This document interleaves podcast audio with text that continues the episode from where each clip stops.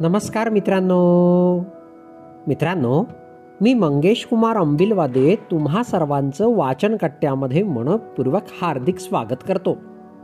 मित्रांनो आज आपण गोष्ट क्रमांक पाचशे पासष्ट ऐकणार आहोत. आजच्या आपल्या गोष्टीचे नाव आहे फक्त प्रेम करा. चला तर मग गोष्टीला सुरुवात करूया. सख्खा भाऊ सख्खी बहीण सख्खी मैत्रीण सख्खे काका सख्खी काकू सख्खी मावशी नेमकं काय असतं हे सख्ख प्रकरण? सख्खा म्हणजे आपला सख्खा म्हणजे सखा सखा म्हणजे जवळचा जवळचा म्हणजे ज्याला आपण कधीही केव्हाही काहीही सांगू शकतो. त्याला आपलं म्हणावं. त्याला सख्ख म्हणावं. सध्याच्या कलियुगात आपण काय करतोय? हे सख्या नातेवाईकांच्या कानावर पण पडता कामा नये. इतकी खबरदारी घेतली जाते. तिथे सख्य नसते पथ्य असते.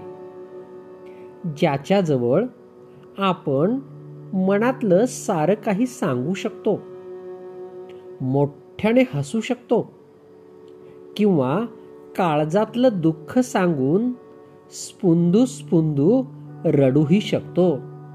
त्याला सख्ख म्हणावं. त्याला आपलं म्हणावं. ज्याच्याकडे गेल्यानंतर आपलं स्वागत होणारच असतं. आपल्याला पाहून त्याला हसू येणारच असतं. अपमानाची तर गोष्टच नसते. फोन करून का आला नाहीस? अशी तक्रारही नसते. पंढरपूरला गेल्यावर विठ्ठल म्हणतो का या या फार बरं झालं. माहूरवरून रेणुका मातेचा किंवा कोल्हापूरवरून महालक्ष्मीचा किंवा तिरुपतीहून गिरी बालाजीचा आपल्याला काही व्हॉट्सअप कॉल आलेला असतो का? इकडे या म्हणून. मग आपण का जातो? कारण भक्ती असते शक्ती मिळते आणि संकटमुक्तीची आशा वाटते म्हणून. हाही एक प्रकारचा आपलेपणाच. लौकिक अर्थाने वस्तूच्या स्वरूपात देव आपल्याला कुठे काय देतो? किंवा आपण नेलेले तो काय घेतो? तर काहीच नाही. रुक्मिणी पाठीवरून हात फिरून म्हणते का? किती रोड झालास? कसा आहेस? सुकलेला दिसतोस. काय झालं? नाही म्हणत ना? मग दर्शन घेऊन निघताना वाईट का वाटतं? पुन्हा एकदा मागे पोळून का पाहावं वाटतं? प्रेम माया आपुलकी विश्वास म्हणजेच आपलेपणा. हा आपलेपणा काय असतो? आपलेपणा म्हणजे भेटण्याची ओढ. भेटल्यानंतर बोलण्याची ओढ. बोलल्यानंतर ऐकण्याची ओढ.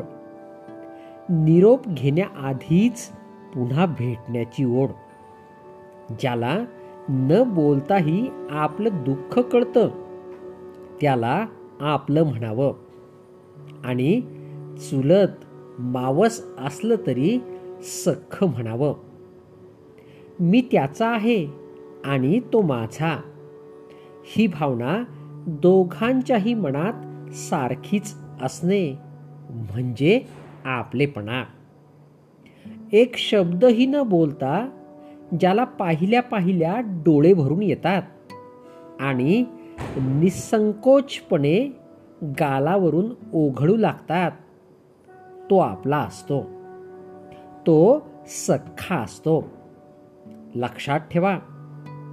ज्याला दुसऱ्यासाठी सख्ख होता येतं त्यालाच कुणीतरी सख्ख असतं. बाकी फक्त परिचितांची यादी असते. नको असलेल्या माणसांची गर्दी असते. तुम्हीच सांगा. फक्त आईची कूस एक आहे म्हणून सख्ख म्हणायचं का? ज्याला तुमच्या दुःखाची जाणीवच नाही त्याला सख्ख म्हणायचं का? आता एक काम करा.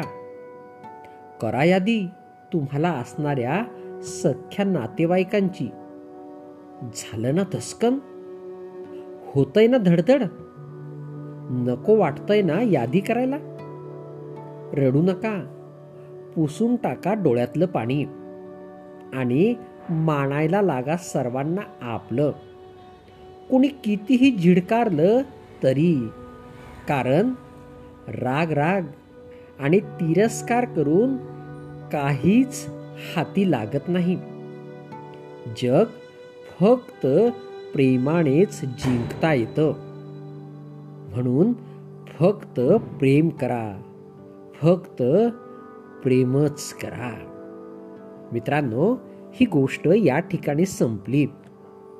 तुम्हाला गोष्ट आवडली असेल तर तुमच्या परिचितांपर्यंत नक्कीच पोचवा आणि हो मागील सर्व गोष्टी हव्या तेव्हा ऐकण्यासाठी प्ले स्टोअरवरून वाचनकट्टा ॲप नक्कीच डाउनलोड करा. चला तर मग उद्या पुन्हा भेटूया तुमच्या आवडत्या वाचनकट्ट्यात. तोपर्यंत बाय बाय.